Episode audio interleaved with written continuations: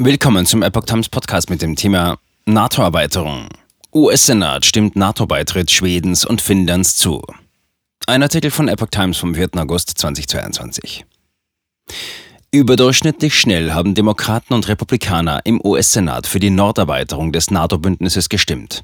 Aber es gab auch Politiker, die anderer Meinung waren.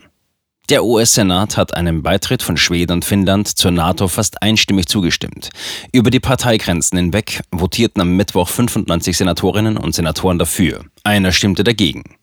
Demokraten und Republikaner hatten sich zuvor in seltener Einigkeit deutlich für die Norderweiterung des Bündnisses ausgesprochen.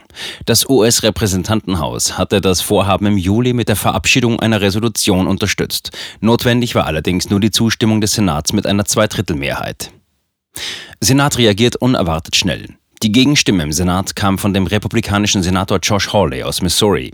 Er argumentierte, man solle sich weniger auf die Sicherheit in Europa konzentrieren, als vielmehr auf die Bedrohung durch China.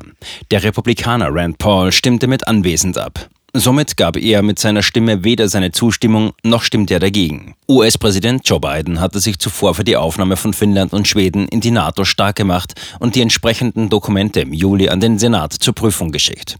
Mit der Abstimmung noch vor der Sommerpause hat der Senat nun überdurchschnittlich schnell reagiert. Aufnahme nach russischem Angriffskrieg beantragt. Finnland und Schweden hatten nach dem russischen Angriff auf die Ukraine die Aufnahme in das westliche Verteidigungsbündnis beantragt.